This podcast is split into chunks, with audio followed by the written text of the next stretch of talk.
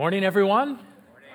Uh, my name's Matt. I'm the pastor here, and I'm really glad that you've joined us this morning as we have an opportunity to worship our God together and lift Him up and exalt Him. I get to preach the sermon today in our series called Tools for Wisdom. It's a series that we are in the middle of and a series that is drawn out of the book of Proverbs. And I have a lot today, and so we are going to jump right in.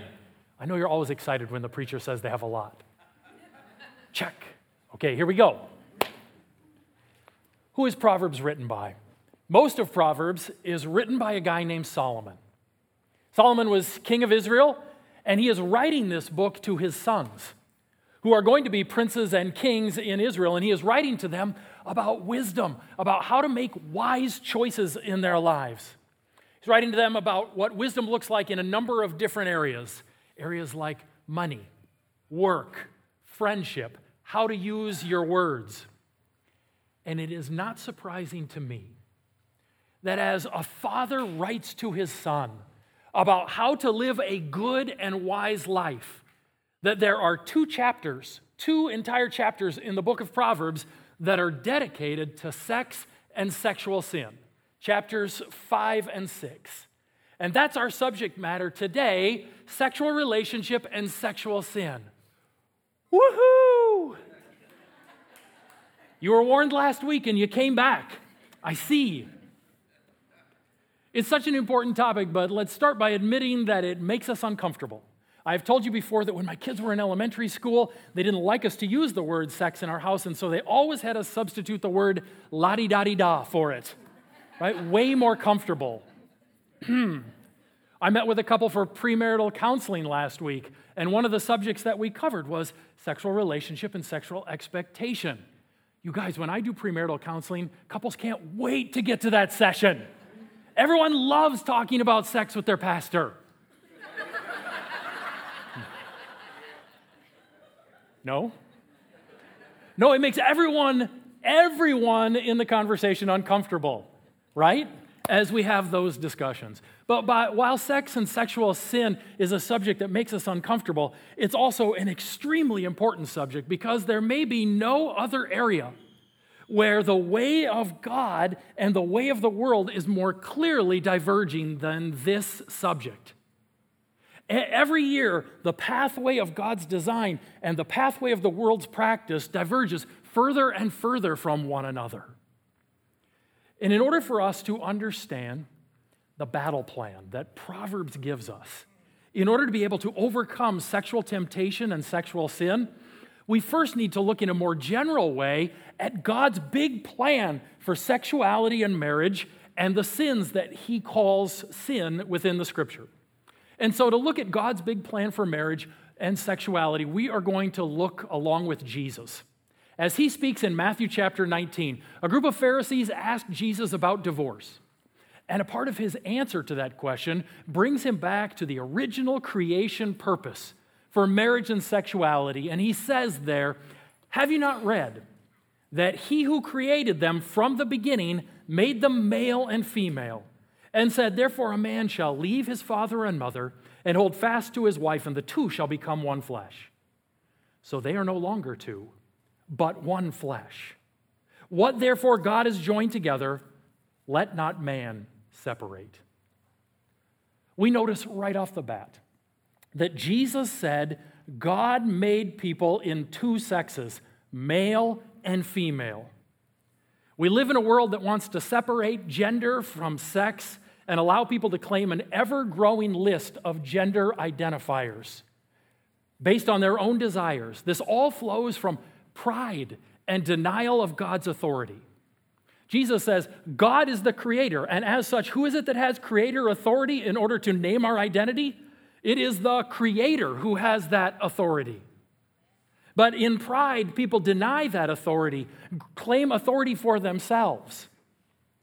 He has the authority as creator, and he has made us male and female. Science is clear that our maleness and femaleness is built into every cell of our body. every part of who we are. But we live in a society in which people have denied God's authority and scientific truth, and based on feelings, have asserted self authority. And now longings and feelings lead our lives rather than the authority of our Maker. The ironic thing about this is that what we see in our society right now is a rash of teenage girls claiming a different gender identity based on social pressure. As research by people like Dr. Littman from Brown University has shown, there is a large and growing contingent in the last few years among teenage girls claiming a different sexual identity. And as studies like hers have shown, the trend is based in large part upon social pressure and social media pressure. Her studies and others have directly linked transgender declarations to the social pressures girls face and the increased attention and adulation they will experience among peers for living their truth. Jesus calls his people to understand you don't have the authority to name your own identity. I am your maker and creator, and I have all authority in this situation, not your feelings, your longings, or your declarations. We're Christians, and so we submit to our master in all things. Jesus said that God made men and women, and in such, he asked them to come together, he commanded them to come together in the institution of marriage so that they could become what? One flesh. So that the two would become one flesh. Now, one flesh means an intimacy that goes beyond simple sexual union but it also includes sexual union. Right? Yes, it describes an intimacy that goes beyond that, but it also includes the oneness, the physical oneness that is a part of the marriage relationship. And as we see Jesus teach in Matthew chapter 19, we see him affirm his own creation purposes from the beginning. Creation purposes outlined from the beginning of Scripture to the end that God has designed sexual relationship to take place within marriage between a man and a woman. Why? Why has God designed sexual relationship for marriages? Let, let me give you a few reasons that we see in Scripture. The first is oneness or unity. God designed sexual relationship as an expression of marital intimacy between a man and a woman and as a tool to grow that marital intimacy. It's both an expression of marital intimacy and a tool to help grow that marital intimacy. It's not a surprise as we study biochemical reactions that we see that God has designed us within our very physiology so that we are united to another person within the sexual relationship. Uh, oxytocin is a chemical that has all sorts of different purposes within our body. But as I understand it, one of the purposes that oxytocin plays is that when it is released, it bonds us to other people. So that when we study moms who are breastfeeding, there are large releases of oxytocin that provides mother child bond within that relationship. And oxytocin is released in its largest measures within the sexual relationship between a man and a woman because God has designed us so that body, mind, and soul, we would be glued together within the sexual relationship. And we live within a society that is suffering all of the damage that comes from separating the sexual relationship from that oneness and glued togetherness, if I can make that up, that God designed for us in the sexual relationship. So, one reason is it is an expression of the unity, the oneness we have in marriage, as well as a tool to help build it. Second, God made sexual relationship as a part of reflecting the relationship between Christ and the church. Ephesians chapter 5 says that the purpose of marriage between a man and a woman is to reflect the relationship between Christ and his church. Do we believe that every part of the marriage relationship reflects the relationship between Christ and his church except the sexual part of that relationship? No. God has made the sexual relationship as a part of marriage in order to reflect that great glory of his relationship with his people. The, the oneness and the unity that we experience in sexual relationship is to remind us of the unity and oneness God wants to have with his people. Regularly in the scripture, God refers to sexual unfaithfulness as an illustration of his people's unfaithfulness to him, and sexual faithfulness as his people's faithfulness to him. It is a picture of the relationship between Christ and the church, and God has made it for such between a man and a woman. Third, it was designed for procreation. God made men and women to marry and have children so that they would what? Be fruitful and multiply and fill the earth. And as Christians, we have an opportunity to have and raise godly offspring, which adds more worshipers to our God. And there is nothing greater than there being more worshipers of our God Almighty. God also created sexual relationship for spiritual growth or our sanctification within marriage. God's purpose for everything in life is to help us to grow more like Him, more loving, less self oriented and selfish. The world sees sex as primarily being about getting gaining, self fulfillment. God says, No, I've created the sexual relationship so that you can grow in selflessness, in love, and seeking the best of the other. We see God's plan for sexual relationship as a way to glorify Him by loving our spouses, by putting them first. You want more information about that or read deeper, look at 1 Corinthians 7 for more on that. Finally, God has created sexual relationship for pleasure because God has given this good gift to a husband and a wife to enjoy together. You only have to read through a Song of Solomon to see the anticipated pleasure from sexual relationship. One needs to read 1 Corinthians 7, and as you do, you'll see that a husband is not to deny the wife and a wife to deny the husband. There is some assumption there that there'll be a desire, isn't there? Because God has made the sexual relationship to be pleasurable. Now we may say, well, wait a minute, doesn't the world also agree that the sexual relationship is primarily about pleasure? Yes, but the, the world doesn't acknowledge any of those other things. First, second, pleasure for a different reason, in a different way. The world says, yes, sex is about pleasure for me. I'm going to get some. God says I've created it so that you will be able to lovingly give pleasure to others, so that your life will be about others, and so that as a couple you'll experience the oneness that comes through that pleasure together. Pleasure begins to help us see that God's plan for sexual relationships and the world's way of using sexual relationships are very different. And so, as we look at the values of the world when it comes to sexual relationships, we start with self rule. Uh, th- there is no authority that tells me my identity or how I choose to practice these things. I am the determiner of these things. Right? We deny the authority of the creator and worship the creature instead, I read someplace. Second, love as a feeling. The world sells love as a feeling that can't be controlled and must be followed. W- within the scripture, love is an action an action in which we give of ourselves for the sake or best of another. But the world has constantly sold love as a feeling, the feeling of butterflies in the tummy, the feeling of infatuation, and you have to follow it if you're ever going to be fulfilled. Then there's the idea of sexuality being my identity. In the scripture, God promises fullness of life in relationship with Him. And we see people like Jesus, Paul, John the Baptist, Elijah, and on and on, who experience fullness of life in relationship with God and never have any sexual relationship or activity in their life. But, but the world says, no, no, your sexual identity and sexual, sexual activity are what bring ultimate fulfillment in your life. You need to follow those attractions and feelings.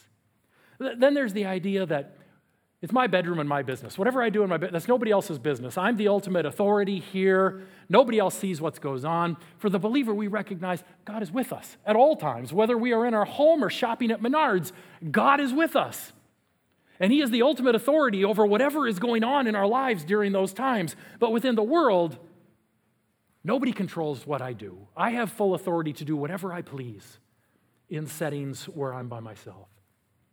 There is an ever growing chasm between the ways of the world and the way of God in this area.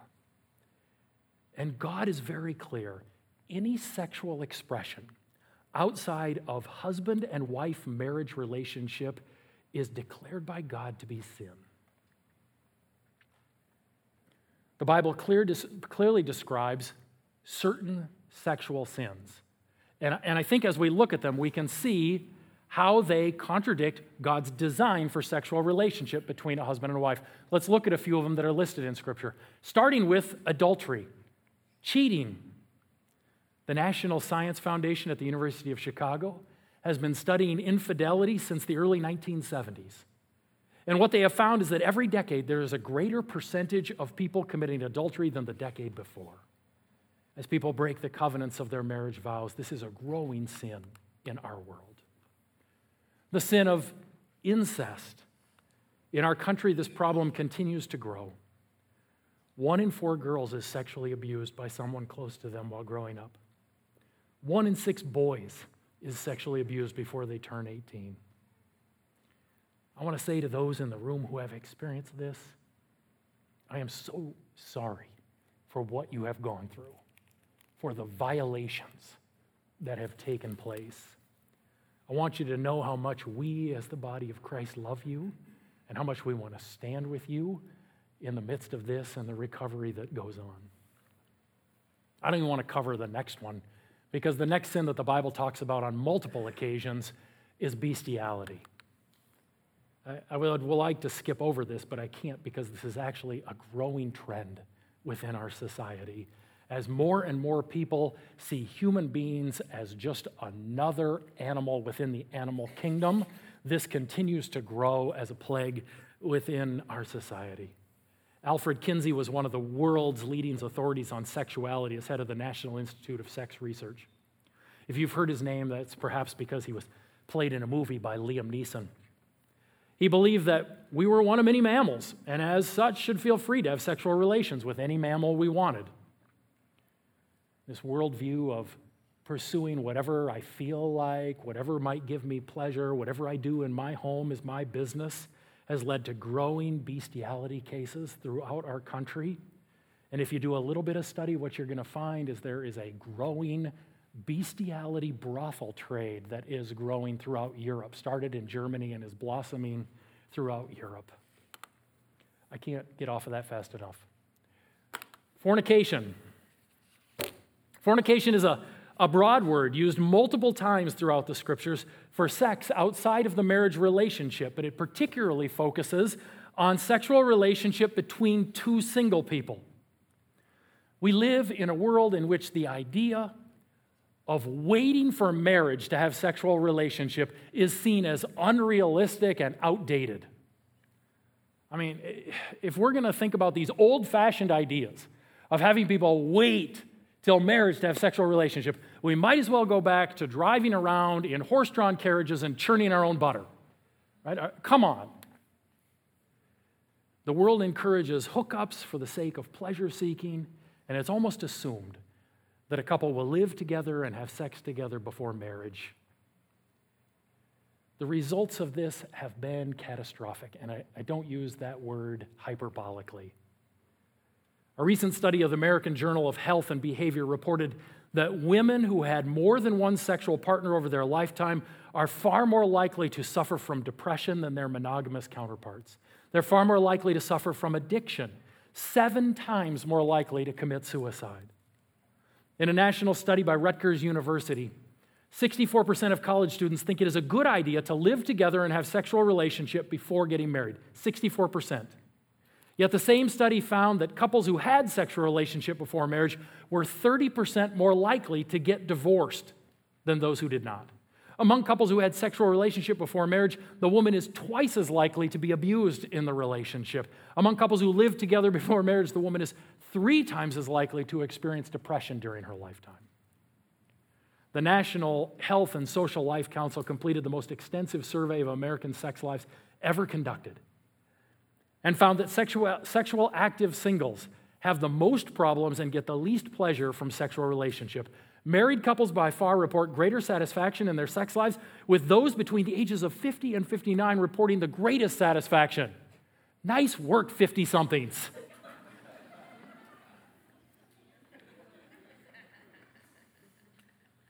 Oh, man. Nope. nope. Stick to the notes. Stick to the notes, Matt.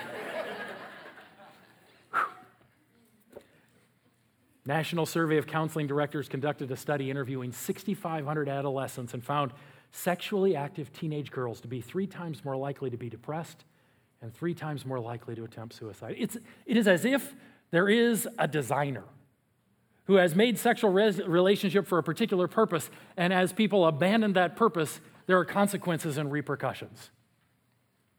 Fornication. Uh, the next sin that the scripture talks about is lust. Jesus says, You've heard that it was said, You shall not commit adultery. But I say to you that anyone who looks at a woman with lustful intent has already committed adultery with her in his heart. You want to stare at your wife and long for her, do it all you want. But any woman outside of your wife, Jesus says, that, that, that is wrong. Right? Don't do that. It's not a problem to see an attractive person. It is not a problem to acknowledge another person as attractive.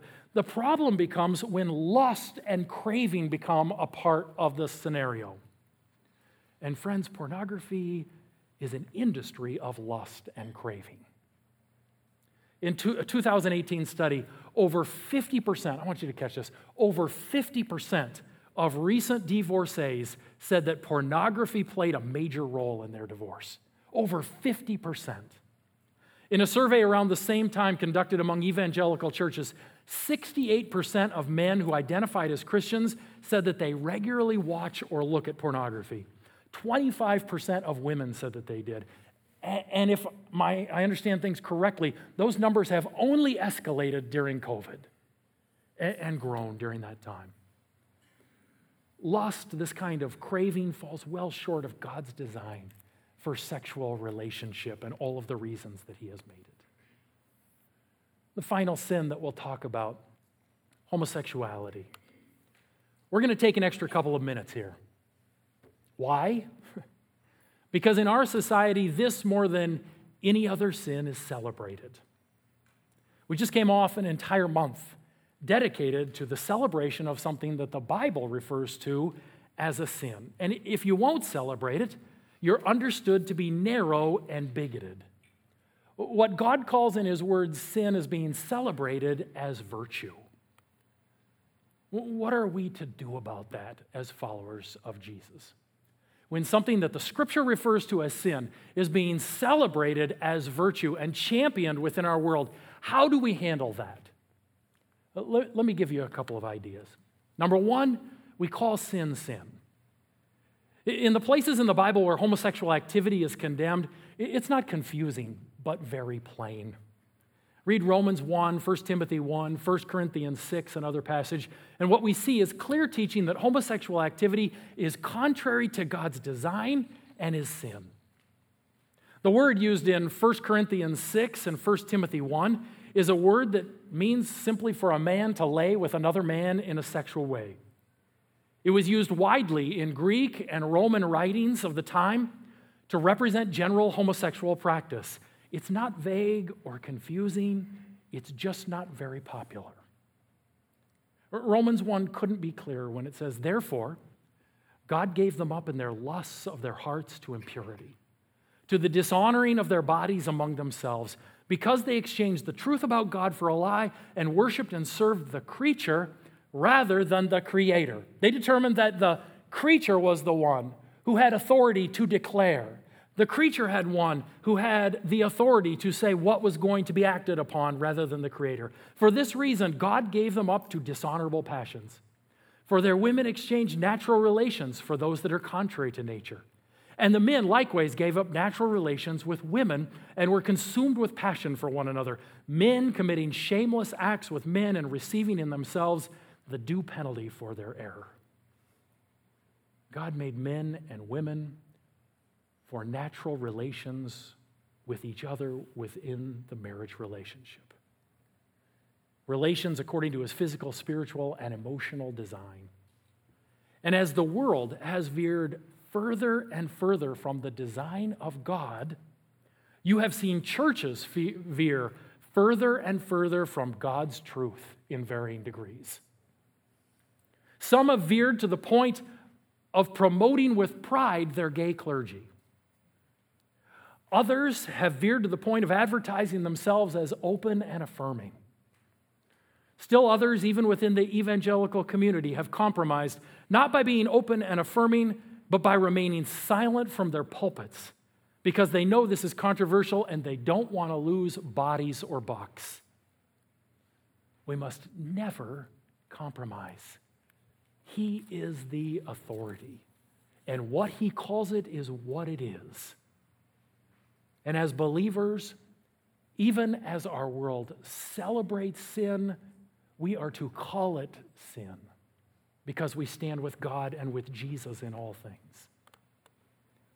The second thing that I wanted to say about this recognize the sin is in the act. Right? Recognize the sin is in the act. No, I'm not saying the desire is healthy, but the sin is in the act. We, I want us to recognize that it is homosexual practice that God condemns in His Word. We have believers in here today who are battling same sex attraction. Many of our brothers and sisters who are with us desperately wish that was not their reality. Same sex attraction is not listed as sin in the scripture. James 1 makes it very clear to us that desire and sin are different things. Temptation and sin are different things. And what is condemned in the New Testament and all of Scripture is homosexual practice. It's our job to support those in our church who recognize the sin of homosexual practice and homosexual activity, but are battling same sex attraction. It's our job to support them, care for them, love them, and encourage them in that battle. I know a pastor of a Bible believing church who struggles with same sex attraction. He understands it to be the gift of celibacy, and he lives out that celibate life as he ministers in the name of Christ day in and day out but he'd give anything to not wrestle with this. Anything. Some of you were here for the presentation made by Steiger Ministries a few months ago, in which a, a man who is same sex attracted spoke about his relationship with Christ and the call that Christ has put on his life. I, I didn't agree with everything that that guy said, but one thing I loved was when he said that Christ's call among his followers is to give up everything to follow him.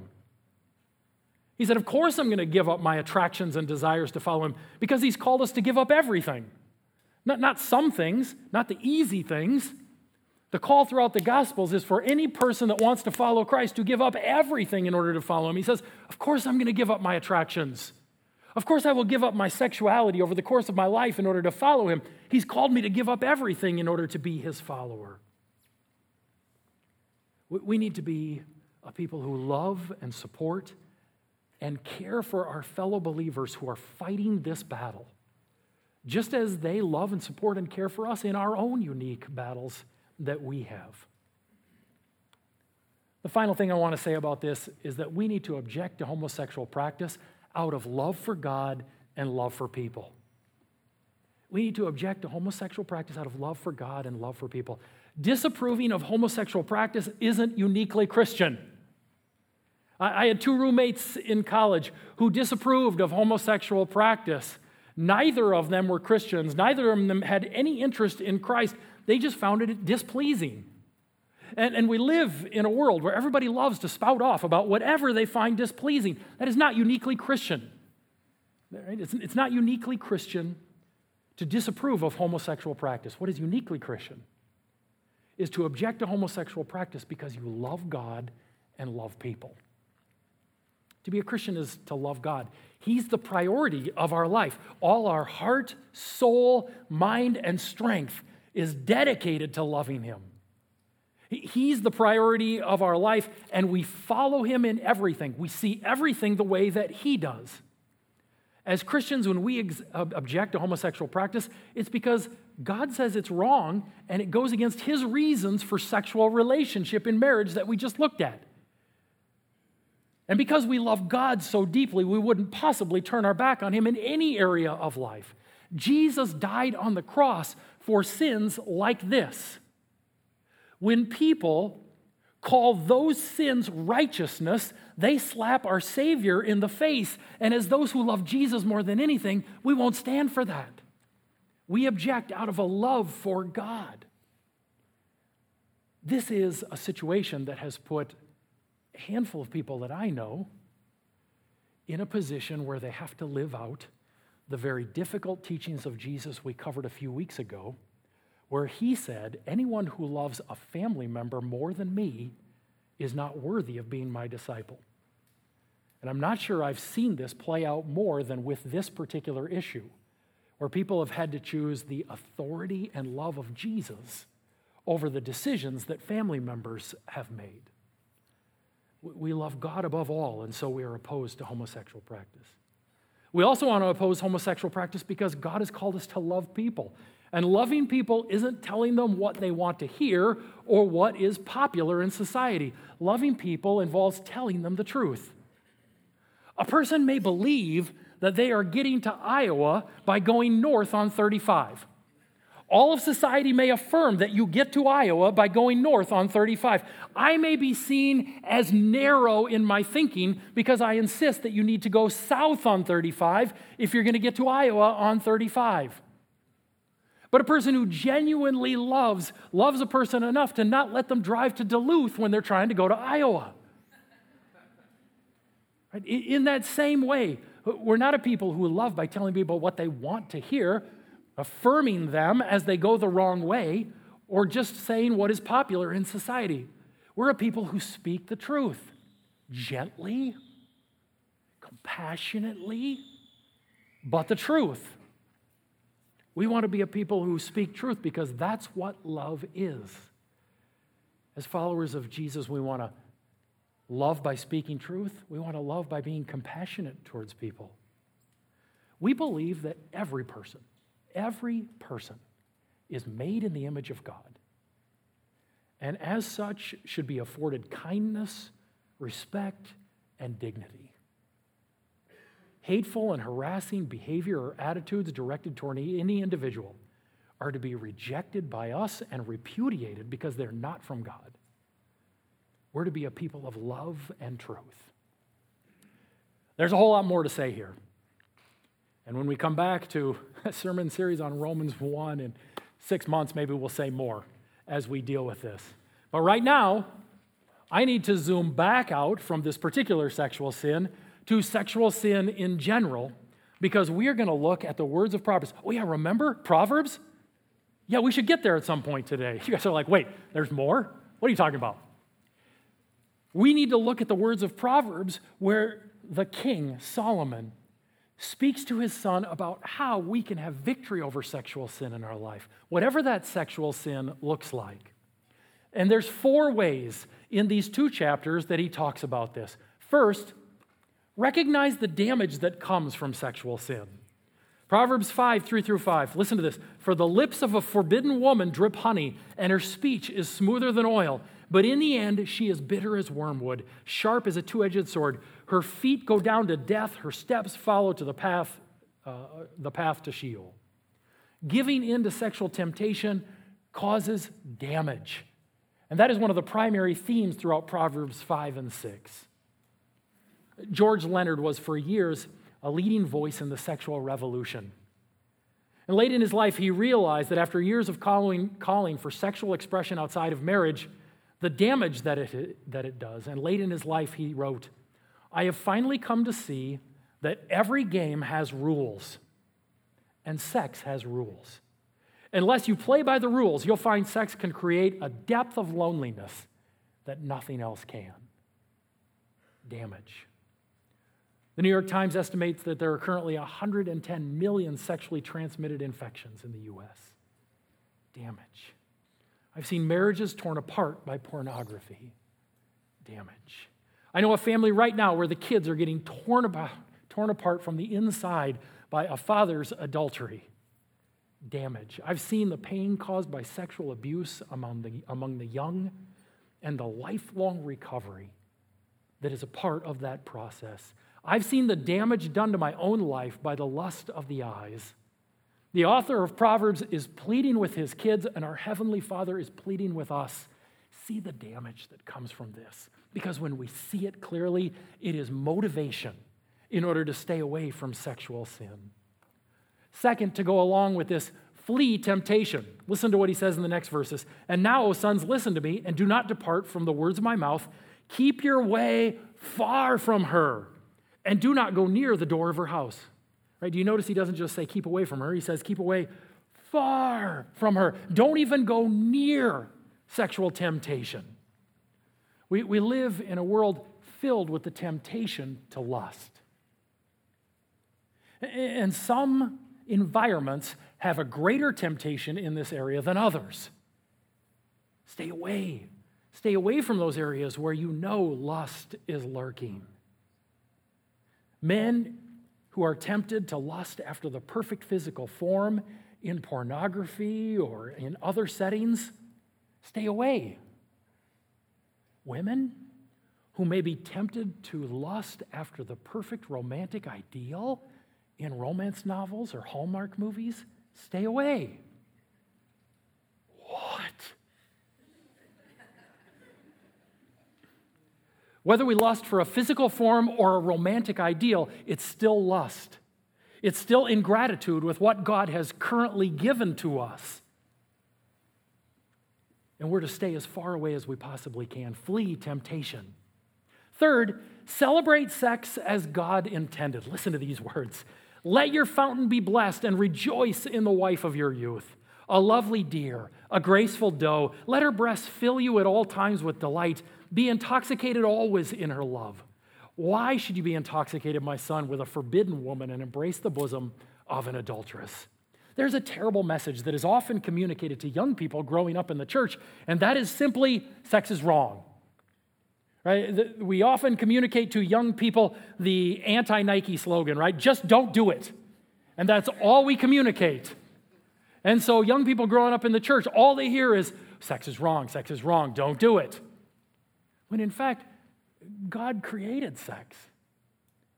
Sex isn't of the devil. God has created sex to be enjoyed, and according to 1 Corinthians 7, enjoyed regularly and often within the marriage relationship because he delights in that from the couples that he has brought together so that the two will become one. He has designed us to enjoy sexual relationship. And part of what we see in chapter 5, verses 18 through 20 is enjoying in that, indulging, if you will, in the sexual relationship that He has given to us within marriage is part of how we combat the temptations that are around us.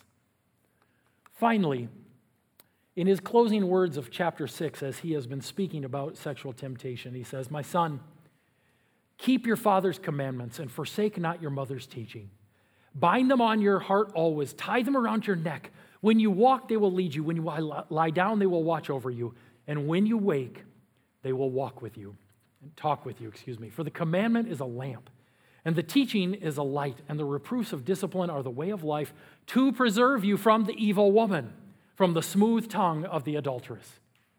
The commandments of God are meant to lead us into deeper and deeper intimacy with God so that we will not have craving to fill that intimacy with other things. The commandments of God are meant to renew our minds so that we will be a transformed people, seeking the things of God rather than the things of the world. When, people have come to me over the years and said, I'm really struggling with lust or pornography, one of the things that I've always said is, hey, if we're going to fight this, you got to be committed to fasting regularly. Fasting where you will pray, where you will seek God in the scripture, because this is a spiritual battle. And it isn't enough for us to simply say, we're not going to sin in this area anymore. We have to be a people who say, no, we're going to fill our lives with the intimacy that we have with God. And with the commands He has in His Word, renewing our mind because God teaches us again and again that that keeps us from sin in our lives. Proverbs teaches us that Sin is beatable. We can have victory over sin in our lives, sexual sin in our lives. And it gives us these particular ways, pathways, in order to have that victory. One more thing I want to deal with uh, before I'm done today. Great. Proverbs tells me how I can have victory over sexual sin in my life. But what if I failed? Uh, what, what if I've failed big time? whatever that is? What, what if I have failed repeatedly despite my desires not to fail. Is sexual sin forgivable? The, the answer to that is yes. Through the work of Jesus Christ, through his gospel, sexual sin is absolutely forgivable. When Paul writes 1 Corinthians 6, he writes to a Corinthian community that has experienced and been a part of every kind of sexual sin. Uh, there are people there who have committed adultery, people who've been abused, and people who've been abusers. There are people who've practiced homosexuality, and on and on and on. There's every kind of sexual sin. And he says to them, Or do you not know that the unrighteous will not inherit the kingdom of God? Do not be deceived, neither the sexually immoral, nor adulterers, nor adulter, I'm sorry, nor idolaters, nor adulterers, nor men who practice homosexuality, nor thieves, nor the greedy, nor drunkards, nor revilers, nor swindlers will inherit the kingdom of God. Continuing in sexual sin as the desire and practice of our life without a battle is a sign that our hearts haven't been changed. Right? That's what he's saying here. If we continue in sexual sin without a battle going on within us over it, I'm, I'm not saying we win that battle every time, but without a battle, it is a sign that our hearts have not been changed by Jesus Christ. Because when our hearts are changed and He takes out our whole old heart of stone and gives us a heart of flesh, then our desires change and we long for the things of God. Again, do we do it perfectly? Do we never give in to temptation? That's not what I'm saying. But now there's a battle, it, it changes things. And if you have had that heart transplant that comes with placing your faith in Jesus Christ, I want you to understand that every sin that you have committed in the, sin, in the area of sexual sin or in any other has been covered by the blood of Jesus Christ. Verse 11 And such were some of you. But you were washed. Your sins have been washed. You, you were sanctified. You're winning this battle more and more. You are justified in the name of the Lord Jesus Christ and by the Spirit of our God. If you're a follower of Jesus Christ, what has happened? Cleansing, washing, justification, declared right. Why? Because you've become awesome, right? Because of the astounding work of Jesus Christ on the cross on your behalf. That is why. That is why you have been cleansed. You have been justified. You are being sanctified. Forgiveness has been purchased by Jesus. I don't know if there is an area where people struggle more with shame over past sins than the area of sexual sin. And if that is true in your life, where you struggle with intense amounts of shame over sexual sin, I want to remind you that if you confess your sin, He's faithful and just. Forgive your sin. He will cleanse you of what percentage of your unrighteousness? Yeah, that, that sounds right to me because of the work of Jesus Christ.